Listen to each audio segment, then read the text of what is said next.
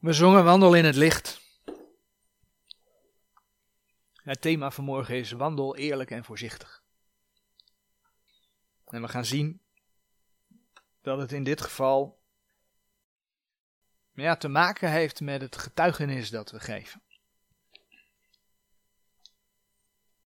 Wanneer we als bijbelgelovigen het over getuigen hebben, dan denken we er in de eerste plaats aan dat we andere mensen vertellen over de Heer Jezus Christus. En wat Hij voor hen gedaan heeft. Gewoon in het leven van alle dag, maar ook samen met de gemeente bij bijvoorbeeld straatprediking. Nou, in, in, in Gods woord lees je dat de apostelen, kun je vinden in Handelingen één vers eenentwintig en tweeëntwintig, dat zij ooggetuigen waren. Zij hadden zelf gezien en gehoord wat er gebeurd was. He, ze hadden de Heer Jezus gezien. Ze hadden gezien wat Hij voor hen gedaan had. Voor de mensen gedaan had. De Heer had Paulus bijvoorbeeld zelf de verborgenheden voor de gemeente geopenbaard. Ja, en van die dingen, daar konden zij van getuigen. Laten we daar een aantal versen over lezen in Handelingen tien. Handelingen tien vanaf vers negenendertig. In die versen lees je dat Petrus aan Cornelius en de zijnen het volgende vertelde. Handelingen tien vanaf vers negenendertig. En wij zijn getuigen van al hetgeen Hij gedaan heeft. Beide in het Joodse land en te Jeruzalem, welke zij gedood hebben, hem hangende aan een hout. Deze heeft God opgewekt ten derde dagen en gegeven dat Hij openbaar zou worden. Niet al den volken, maar den getuigen die van God tevoren verkoren waren. Ons namelijk, die met hem gegeten en gedronken hebben, nadat Hij uit de doden opgestaan was. En heeft ons geboden den volken te prediken en te betuigen dat Hij is degene die van God verordineerd is tot een rechter van levenden en doden. Prediking is dus gebaseerd op het betuigen. Op het getuigen van wat de Heer gedaan heeft. Nou, en dat getuigenis van onder andere de apostelen vinden we in de schrift. En als je als kind van God de waarheid van Gods woord ontdekt hebt, dan kun je dus op basis van die schrift, kun je ook getuigen. Nou, wat zie je vandaag de dag gebeuren? Je ziet vaak dat het vertellen over, dat de prediking veelal weggelaten wordt. En wat hoor je dan vaak? Ja, door onze handel en wandel moeten mensen zien dat we christen zijn. En dat wordt dan getuigen genoemd. En dus is evangeliseren vaak ook, ook verworden tot het doen van goede werken. Maar dat is niet de bedoeling. Wanneer je Gods woord gaat lezen, dan kom je erachter dat de Heere God wil dat zijn woord verkondigd wordt. In het eerste uur hebben we daar al wat versen uit gelezen, dat is Romeinen tien, maar laten we toch Romeinen tien vers veertien er even bij pakken. Dat is een heel bekend vers, dat hebben we wel vaker gelezen.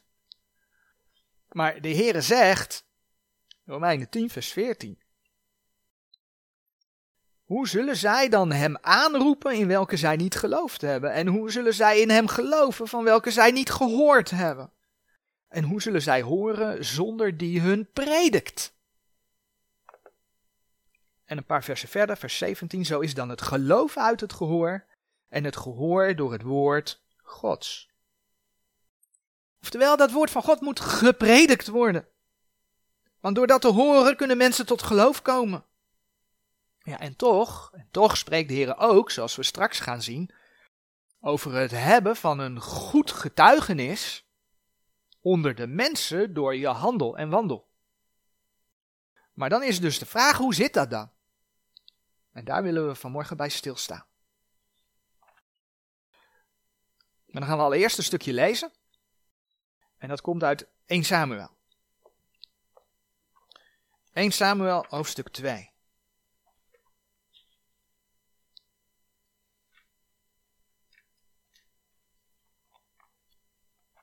eerste Samuel hoofdstuk twee en dan beginnen we te lezen bij vers twaalf. Doch de zonen van Eli waren kinderen Belials. Zij kenden de Heere niet. Want de wijze dier priesters met het volk was, dat wanneer iemand een offerande offerde, des priesters jongen kwam, terwijl het vlees kookte, met een drietandige krauwel in zijn hand. En sloeg in de tel, of in de ketel, of in de pan, of in de pot, al wat de krauwel optrok, dat nam de priester voor zich. Alzo deden zij aan al de Israëlieten die daar te Silo kwamen. Ook eer zij het vet aanstaken, kwam des priesters jongen en zeide tot de man die offerde, geef dat vlees om te braden voor de priester, want hij zal geen gekookt vlees van u nemen, maar rauw. Wanneer nu die man tot hem zeide, zij zullen dat vet als heden ganselijk aansteken, zo neem dan voor u gelijk als het uw ziel lusten zal.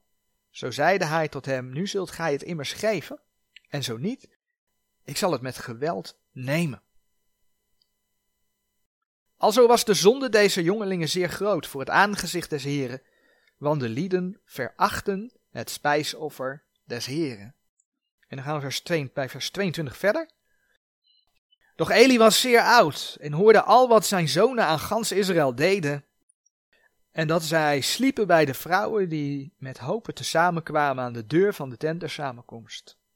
En hij zeide tot hen, waarom doet gij zulke dingen, dat ik deze uw boze stukken hoor van dit ganse volk? Niet, mijn zonen, want dit is geen goed gerucht dat ik hoor. Gij maakt dat het volk des Heren overtreedt. Nou, dit gedeelte, ik denk dat we het wel kennen, komt uit de geschiedenis dat je leest in, in Eerste Samuel één, dat Hanna geen kinderen had, dat ze de Heere bad en dat ze het Heere beloofde dat als ze een zoon zou krijgen, dat hij de Heere zou dienen. Nou, toen werd die zoon, Samuel, werd geboren en toen hij niet meer door haar gevoed hoefde te worden, dan lees je in, in Eerste Samuel één dat ze hem naar het huis des Heeren bracht, wat toen nog in Silo was. Nou, en dan denk je natuurlijk, dat is fijn hè, want ja, Samuel mocht dienen in het huis des Heren. Maar dan zie je dus, we hebben daar net over gelezen, dat daar flinke gevaren waren in dat huis des Heren. De zonen van Eli, die hielden er niet zo nauw, als het op Gods woord aankwam. Ze waren eigenlijk priester, ja, zoals ze het zelf wilden. Zodat ze er zelf beter van werden. Althans, dat dachten ze natuurlijk, dat ze er beter van werden. Weliswaar sprak Eli zijn zonen erop aan, dat hebben we gelezen. Maar echt bestraffen is dat niet te noemen. De Heere zei hem later dan ook, en dat lees je in Eerste Samuel twee vers negenentwintig, dat hij zijn zonen meer eerde dan de Heere. En tegen Samuel zei de Heere later dat Eli zijn zonen niet eens zuur aangezien had. Dat vind je in Eerste Samuel drie vers dertien. Dus ja, Eli sprak er wel over met zijn zonen, maar bestraffen? Nee, dat deed hij niet. Hij had ze niet eens zuur aangezien. En dan staat er dus in Eerste Samuel twee, vers vierentwintig geschreven, dat Eli zei, niet mijn zonen, want dit is geen goed gerucht dat ik hoor. Gij maakt dat het volk des Heren overtreedt. Ten eerste zei Eli dus, dit is geen goed gerucht. He, gezien alles wat ze deden, gezien het oordeel van de Heren over Eli, was dat zwak uitgedrukt. Maar waar het nu even om gaat, is dat hetgeen je doet, hetgeen je laat zien, dat dat iets van je zegt. Dat dat iets van je uit laat gaan. Je geeft er een getuigenis mee. Je zou ook kunnen zeggen, het is je reputatie. Daar sta je voor, daar leef je uit. Ja, dat kan een goed getuigenis zijn. Dat kan een kwaad getuigenis zijn. Als je denkt aan het thema van vorige week, het kan ook goed lijken en misleiding zijn. Maar daar hebben we het nu even niet over. Maar dat betekent dus dat het woordje getuigenis niet altijd betrekking heeft op het met woorden vertellen over wat de Heer Jezus gedaan heeft. Nou, dat blijkt ook wel. Want een man als Cornelius, een man die weliswaar religieus was, maar nog tot geloof moest komen. Dat lees je bijvoorbeeld in Handelingen elf vers veertien. We gaan dat vers in Handelingen elf niet lezen. We gaan zo'n vers uit Handelingen tien lezen.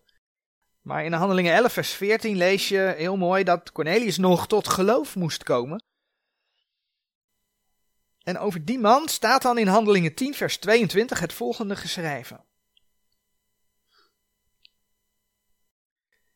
En zij zeiden, Cornelius, een hoofdman over honderd, een rechtvaardig man en vrezende God, en die goede getuigenis heeft van het ganse volk der Joden, is door goddelijke openbaring vermaand van een heilige engel dat hij u zou ontbieden te zijn huizen, en dat hij van uw woorden der zaligheid zou horen.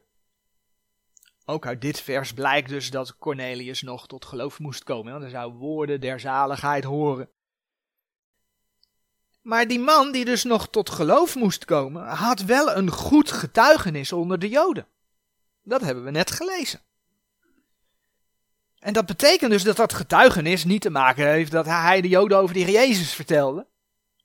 Maar dat had te maken met het feit dat hij, ja, wie hij was, hoe hij leefde. En dat de Joden klaarblijkelijk in hem zagen dat hij goede dingen deed. Hè? Oftewel, dat had met zijn reputatie te maken. Nou, een soortgelijk vers waar dat uit blijkt is Handelingen tweeëntwintig vers twaalf. Gaan we niet opzoeken. Mag wel, maar we gaan hem niet samen lezen. Nu staat er van de zonen van Eli geschreven, in Eerste Samuël twee vers twaalf, dat zij de Here niet kenden. Dus ze deden wel het werk van de priesters, hè, in de tempel. Hè. Ze waren de, dus priestersjongens. Maar ze kenden de Here niet. Dus in feite waren zij daar de ongelovigen. Nou, dat zie je vandaag de dag ook. Mensen die wel zeggen religieus te zijn, maar niet in de opstanding van de Heer Jezus geloven, die zitten wel in vertaalcommissies van allerlei nieuwe vertalingen.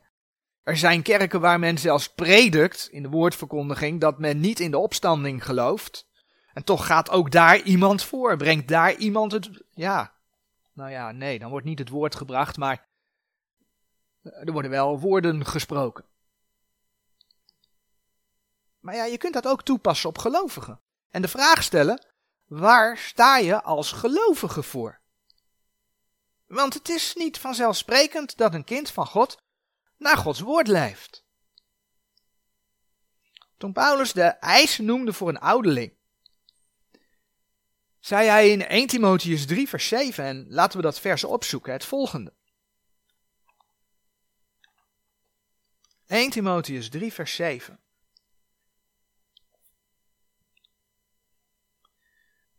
En hij moet ook een goede getuigenis hebben van degenen die buiten zijn, opdat hij niet vallen van in smaadheid en in de strik des duivels. De goede getuigenis slaat hier in de context op de reputatie die zo'n ouderling moet hebben. He, want als je die versen in de context gaat lezen, Eerste Timotheüs drie vers twee tot en met zes, dan zie je dat er van hem gevraagd wordt dat hij onberispelijk moet zijn, dat hij niet genegen tot de wijn moet zijn, dat hij bescheiden moet zijn, dat hij geen vechter moet zijn, dat hij zijn huis wel moet regeren. Zo staan er nog wel wat dingen genoemd. De goede getuigenis is dus ook hier in eerste instantie niet dat hij het evangelie goed moet uitleggen. En ja, dat geldt ook voor een ouderling, hè? Dat staat in Eerste Timotheüs drie vers twee, want hij moet bekwaam zijn om te leren. Maar het mag duidelijk zijn dat de gehele context over zijn reputatie gaat. En dan staat er dus, Eerste Timotheüs drie vers zeven, dat hij een goede getuigenis moet hebben van degenen die buiten zijn. Oftewel, ook degenen die buiten zijn, die moeten hem zien als, nou ja, een van de dingen die genoemd werden, onberispelijk. Nou, als ieder kind van God leefde naar Gods woord, dan had die eis er niet hoeven staan. Als het in de wedergeboorte besloten ligt dat als je een kind van God geworden bent en dat je dan onberispelijk wandelt, hè, want er zijn nog wel eens discussies over dat er niet te veel tegen het vlees gepreekt moet worden. Als dat vanzelfsprekend zou zijn, dan had dit niet in Gods woord gestaan. Als ieder kind van God vanzelf het heel fijn zou vinden om precies te doen wat de Heere zei, had dat er niet gestaan. Want dan was dat gewoon zo. Maar klaarblijkelijk heeft niet iedereen een goed getuigenis. waardoor je hè, de waarschuwing die in die vers staat, in smaadheid en in de strik des duivels kunt vallen. En op die gevolgen komen we straks nog terug. Nou, in de Engelse King James, zestien elf, de King James zestien elf, staat voor het goede getuigenis, staat een good report. Oftewel, een goed rapport. Zie je de link met de reputatie? Nou, uiteindelijk geldt dat niet alleen voor de ouderlingen, want dit is natuurlijk voor de ouderlingen, hè? eerste Timotheüs drie vers zeven. Maar eigenlijk geldt het voor een ieder die een gezant van Christus wil zijn. En een ieder die een gezant van Christus wil zijn, dat zou dus eigenlijk voor elk kind van God moeten gelden. Kijk maar wat er in eerste Thessalonicenzen vier vers twaalf geschreven staat. Wat er gezegd wordt tegen de gemeente der Thessalonicenzen, eerste Thessalonicenzen vier vers twaalf. Opdat gij eerlijk wandelt bij degenen die buiten zijn. Opdat gij eerlijk wandelt bij degenen die buiten zijn en geen ding van noden hebt. Dit gaat niet over preken. Dit gaat erover dat de Heere wil dat je wandel eerlijk is. Dat je een goede reputatie hebt. Dat je een goed rapport hebt. Dat je een goed getuigenis hebt. Nou, op deze manier zien we allereerst dat er dus verschillende soorten getuigenis zijn. En we hebben er al twee. Het getuigenis met woorden wat de Heer Jezus gedaan heeft. Voor een ieder. En een getuigenis en reputatie naar ongelovigen toe. Maar zoals je een getuigenis en reputatie naar ongelovigen hebt, zo heb je die ook naar medegelovigen. Naar andere broeders en zusters. En ja, de Heer spreekt erover dat je juist door geloof een goed getuigenis kunt hebben naar broeders en zusters toe. En, en voorbeelden daarvan vind je in Hebreeën elf vers één en, en twee en vers tweeëndertig tot en met negenendertig. Maar ook maakt de Heer duidelijk dat je in handel en wandel je rekening dient te houden met elkaar. En een heel mooi hoofdstuk in Gods woord is Romeinen veertien daarover. Houd rekening met elkaar. Oftewel, ook daar kun je een getuigenis, een reputatie, een, een goed rapport in hebben. En dan is er nog het getuigenis naar de Heere zelf toe. En een tekst als eerste Thessalonicenzen vier vers één zegt daarover. Zonder dat het woordje getuigenis gebruikt wordt. Maar kijk maar wat er staat. Het heeft er wel mee te maken. Voorts dan, broeders, wij bidden en vermanen u in de Heer Jezus, gelijk gij van ons ontvangen hebt, hoe gij moet wandelen en Gode behagen. Dat gij daarin meer overvloedig wordt. Dat gij daarin meer overvloedig wordt. Dus door je wandel kun je ook de Heere behagen. En wat weer van groot belang is voor het feit dat je als kind van God voor de rechterstoel van Christus gaat komen. He, tweede Korinthe vijf vers negen en tien. Spreken daarover. En natuurlijk, he, als je dat dan zo gaat bekijken, gaan die dingen ook samen. Want als de Heere van jou vraagt je broeders en zusters lief te hebben, en je laat dat na, ja, dan behaag je de Heere ook niet. Dat werkt samen. Maar waar we het samen verder over willen hebben, is de reputatie. Dat getuigenis naar met name degenen die buiten zijn toe. We zagen het in eerste Thessalonicenzen vier vers twaalf reeds. Dat daar geschreven staat opdat gij eerlijk wandelt bij degenen die buiten zijn. Dat vers, en dat vers wat we eerder bekeken, eerste Timotheüs drie vers zeven, die zijn daar ook niet alleen in. Je komt dat veel meer tegen. Laten we naar eerste Korinthe tien bladeren. eerste Korinthe tien vers tweeëndertig. Waar we lezen, wees zonder aanstoot te geven en de Joden en de Grieken en der gemeente Gods. Wandelt eerlijk, dus wees zonder aanstoot te geven. Bladeren we naar tweede Korinthe acht vers twintig en eenentwintig. tweede Korinthe acht vers twintig en eenentwintig. Dit verhoedende dat ons niemand mogen lasteren in deze overvloed die van ons wordt bediend. Als die bezorgen hetgeen eerlijk is, niet alleen voor de Heere, maar ook voor de mensen. Efeze vijf vers vijftien. Efeze vijf vers vijftien.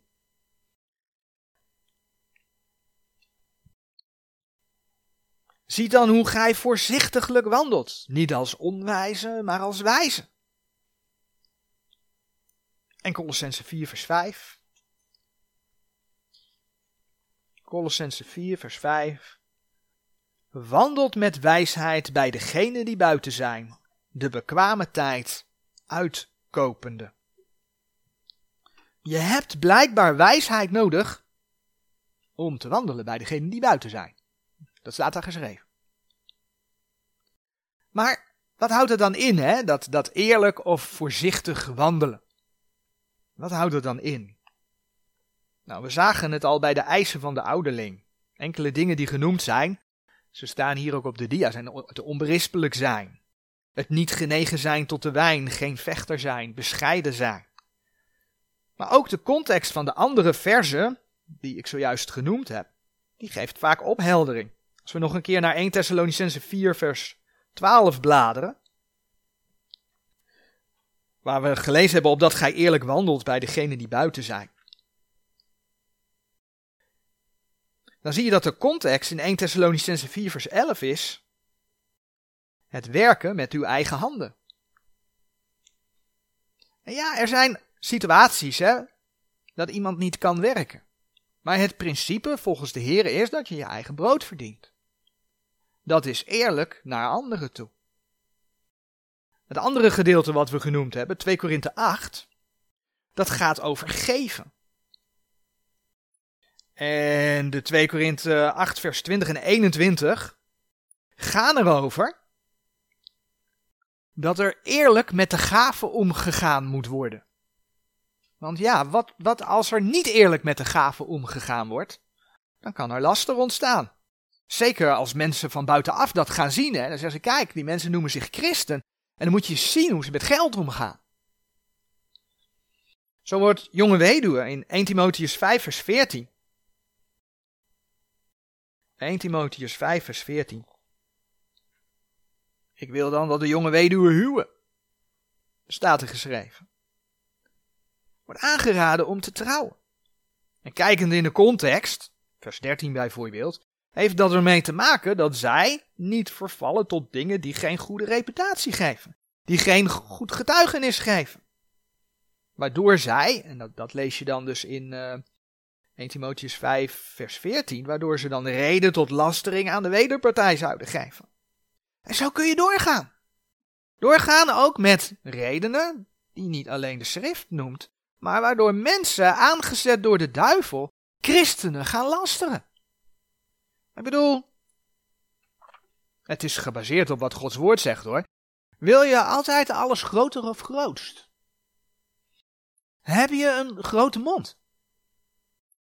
Praat je altijd over een ander?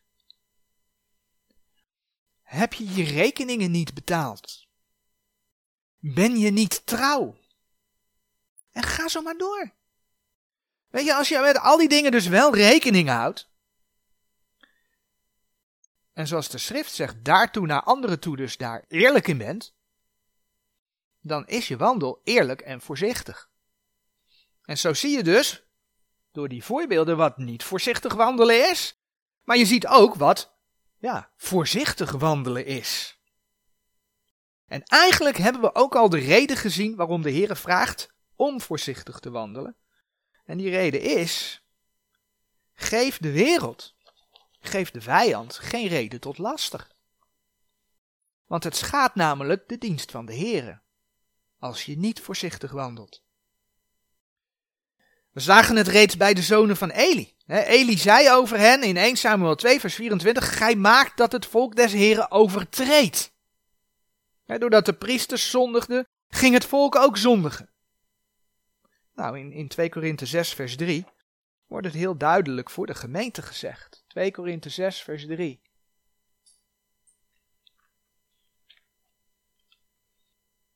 Waar geschreven staat, wij geven geen aanstoot in enig ding, opdat de bediening niet gelasterd worden. Wij geven geen aanstoot in enig ding, opdat de bediening niet gelasterd worden. Of zoals eerste Timotheüs drie vers zeven het dus verwoordt. Een goed getuigenis zorgt ervoor dat je niet in smaadheid valt, dat je niet in de strik des duivels valt. Een voorbeeld. Als je denkt aan de mensen die buiten zijn, de, de ongelovigen. En als je dan denkt aan het straatpreken, dan kun je afvragen, hoe ga je dat doen? Hoe presenteer je je op straat? Ben je onbeleefd naar mensen toe? Heb je een grote mond als je op straat staat? En dan bedoel ik niet dat je duidelijk dingen zegt, maar je snapt wat ik met grote mond bedoel. Ik zeg het netjes. Ga je op straat over mensen staan praten, bijvoorbeeld? Blijf je voor de winkel staan als de winkelier aangeeft dat hij het liever niet voor zijn pand heeft? Of respecteer je dan dat die winkelier het niet... Snap je? Daar zitten twee keuzes. Respecteer je het en ga je een ander plekje zoeken. Of als er een discussie ontstaat, ga je dan de strijd aan? Ga je misschien zelfs met woorden ruzie maken? Of nog erger, op een andere manier ruzie maken? Je snapt dat als je dat doet, dat het geen getuigenis is voor de mensen eromheen. Het helpt, het zal niet meehelpen om vervolgens mensen te bereiken met het evangelie als je je zo opstelt. En mensen worden dan overtuigd van het idee, zie je wel, religie brengt alleen maar strijd. Want dat is heel vaak wat je ook te horen krijgt. Hè? Ja, de kerk in het verleden heeft dit en dat gedaan. En weet je wat het erge is? Ja, er is heel veel in de naam van de Heer Jezus Christus gedaan wat niet had moeten gebeuren. Alleen, ja, dat waren instituten. Hè? Dat was bijvoorbeeld een paus met, met, noem het maar, wat de Rooms-Katholieke Kerk allemaal aangericht heeft. In de naam van Jezus, terwijl ze niet wederom geboren zijn. Maar ja, mensen weten dat en gebruiken dat tegen de Heer en zijn woord. Terwijl dat nooit Gods bedoeling is geweest. Dus ga dat geen voeding geven. Want dan schaadt dat de dienst. Maar weet je, dat geldt ook als je zelf heel netjes blijft. Je laat je niet verleiden tot grote woorden of onrust. Maar ja, die ander heeft wel heel duidelijk een grote mond. En roept nare dingen door de straat. Weet je, dan heeft het helemaal geen zin om dat gesprek met zo'n persoon voor te zetten. Die persoon wil niet luisteren en die is alleen maar op strijd uit. En anderen krijgen daardoor dus de gelegenheid om te lasteren over die, hè, vanuit hun standpunt gezien, christenen die weer strijd uitlokken. Want je snapt wie de schuld krijgt. Het helpt in elk geval niet mee door dat soort situaties om mensen bij de Here te brengen. De bediening wordt dan gelasterd en dat moet je zien te voorkomen. Nou, die laatstgenoemde situatie, als je zelf netjes blijft terwijl de ander op strijd uit is, dat is niet altijd makkelijk te voorkomen of op te lossen of zo.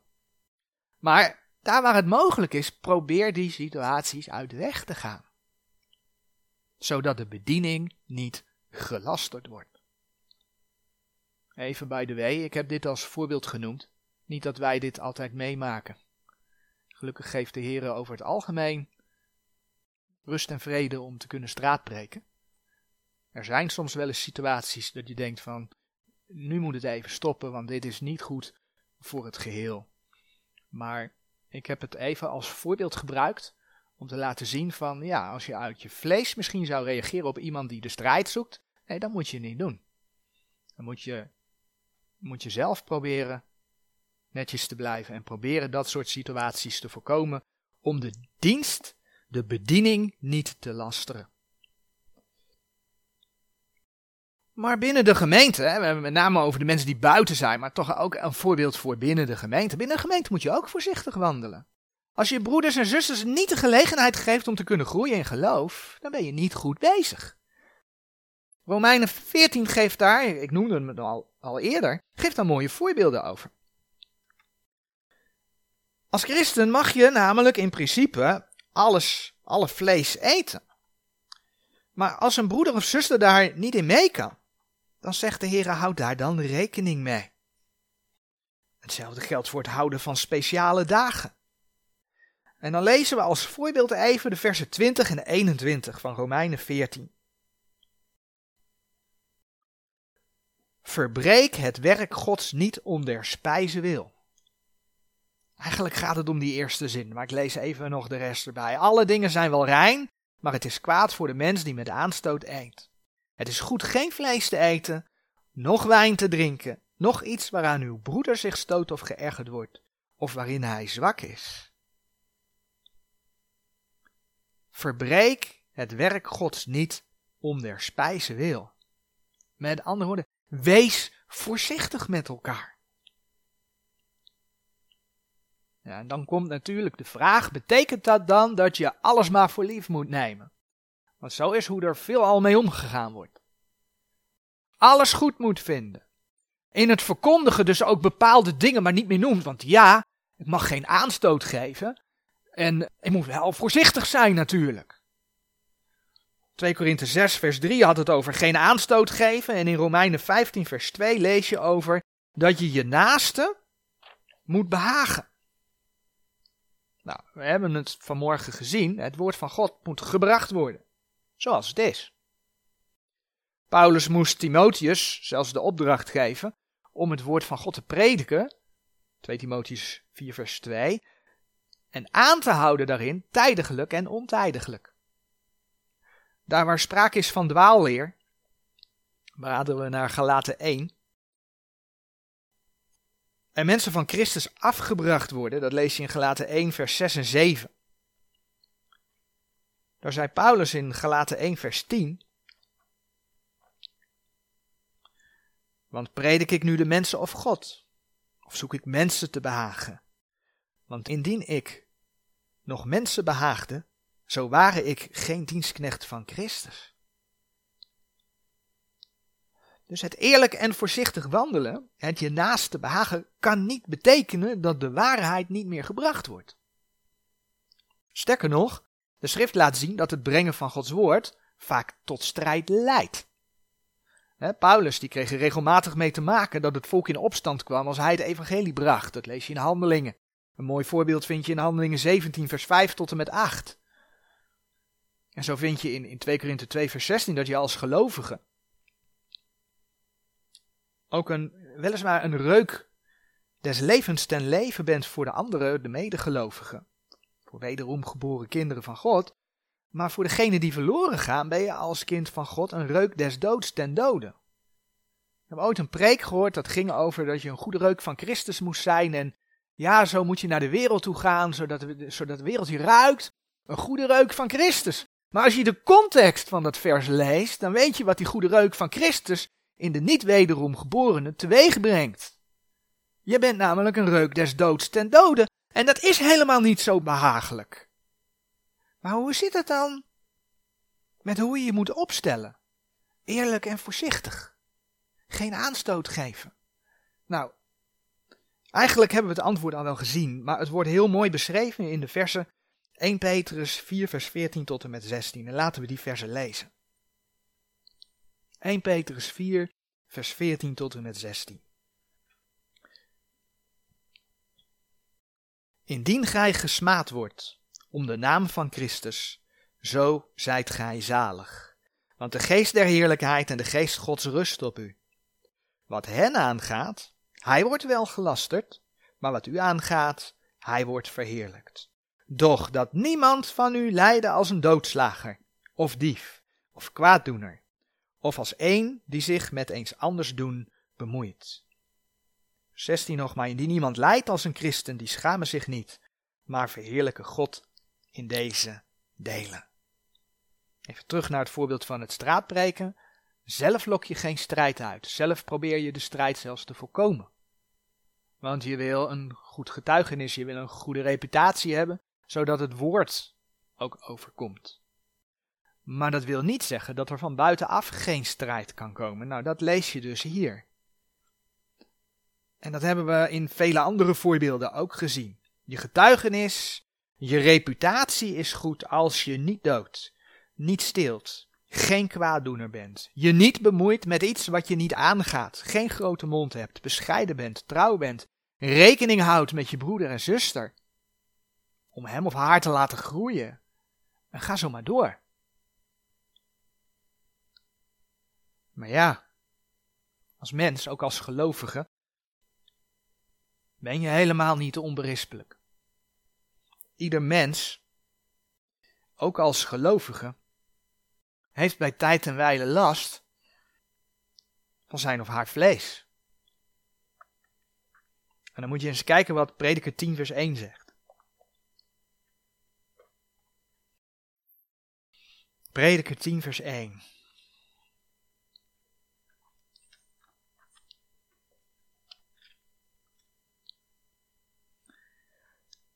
Een dode vlieg doet de zalf des apothekers stinken en opwellen. Alzo een weinig dwaasheid, een man die kostelijk is van wijsheid en van eer. Als je dus eerlijk en voorzichtig wilt leven, is het ook nog eens zo dat er maar een kleine smet nodig is om het geheel te laten stinken en opwellen. Dat is wat we in Prediker tien vers één gelezen hebben. Het lijkt wel net als bij dat zuurdeeg van de zonde. Een klein beetje zuurdeeg maakt het hele deeg zuur. En zo is het dus ook met de zonde. Een klein beetje zonde ja, heeft effect op het geheel. Hè? eerste Korinthe vijf vers zes schrijft daarover. In dat vers, Prediker tien vers één, een klein beetje dwaasheid, een klein beetje niet eerlijk, niet voorzichtig wandelen, heeft een groot effect. Ja, en als je denkt aan een reputatie, en laten we alleen even naar een reputatie in het alledaagse leven kijken. Een reputatie, dat is vaak iets wat langzaam over een langere periode is opgebouwd. En soms hoeft er maar iets kleins te zijn, waardoor dat die reputatie kapot gemaakt wordt. Nou, denk dan eens aan de wereld waarin we leven. Een wereld die alles ja, lijkt goedkeuren. Bijna alles.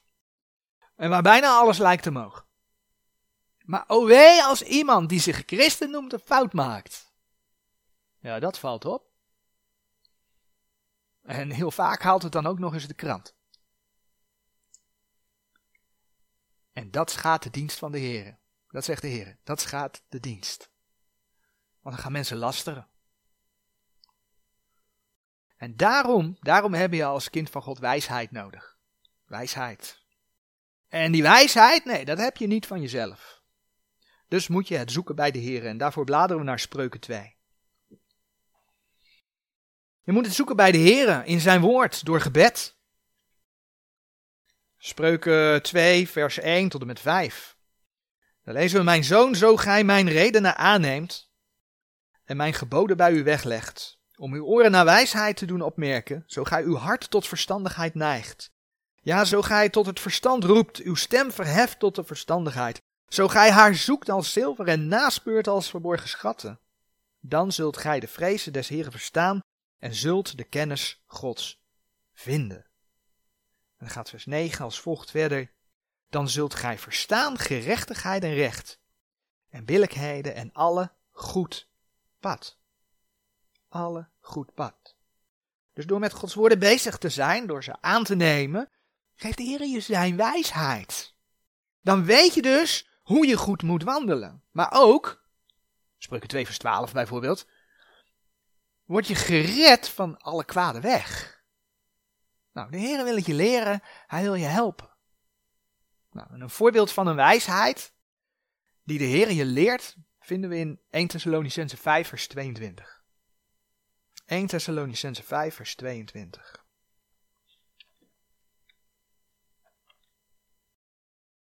Waar geschreven staat, een heel kort vers, onthoud u van alle schijn des kwaads.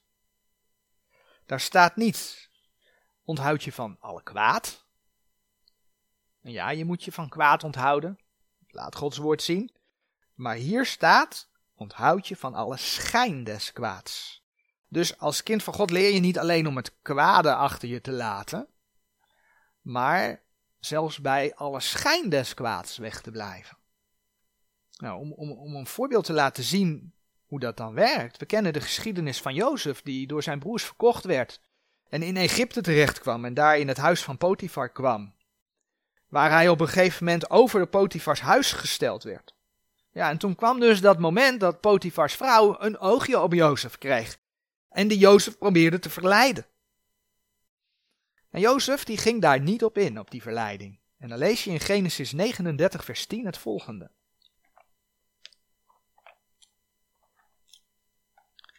Genesis negenendertig vers tien.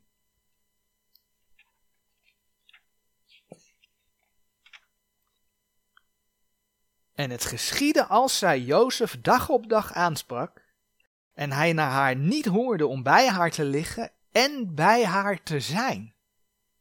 Jozef ging niet alleen niet bij haar liggen, maar hij wilde niet eens bij haar zijn. Hij vluchtte ervoor weg. En dat is een voorbeeld om zelfs alle schijn des kwaads te voorkomen. En je kunt je daarbij bedenken dat je niet de vraag moet stellen bij dingen, wat is hier fout aan? Want dan ga je eigenlijk uit van het daadwerkelijke kwaad. Maar het is beter de vraag te stellen, wat is hier goed aan? In principe was het voor Jozef geen kwaad om in dezelfde ruimte te zijn als Potifars vrouw. Want hij liet zich niet verleiden. Dus op grond van die vraag had Jozef kunnen blijven. Maar als je de vraag stelt, wat is hier goed aan? Nou, het was niet goed voor Jozef om in die ruimte te blijven. Want er was een vrouw aanwezig die hem wilde verleiden.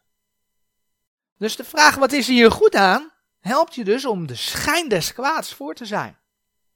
Ja, wat is dan goed? Wat is goed? Ja, die wijsheid leer je uit Gods woord. En zo vraagt het dus wijsheid om met hen die buiten zijn om te gaan. Overigens, ook met hen die binnen zijn. Ook met hen die binnen zijn. Maar degenen die buiten zijn, zijn vaak bij voorbaat al negatief als het om christenen gaat. Denk aan de hele hype die rond kerken ontstond in de coronatijd. En dat geldt zeker als het om bijbelgelovigen gaat. Want ja, als je naar Gods woord gaat leven, dan vinden mensen je fanatiek. Maar als je niet naar Gods woord leeft, of wat zij dan vinden dat naar Gods woord het leven zou moeten inhouden, ja, dan vinden ze je hypocriet. En weet je, dan blijft wijsheid over. Wijsheid blijft over.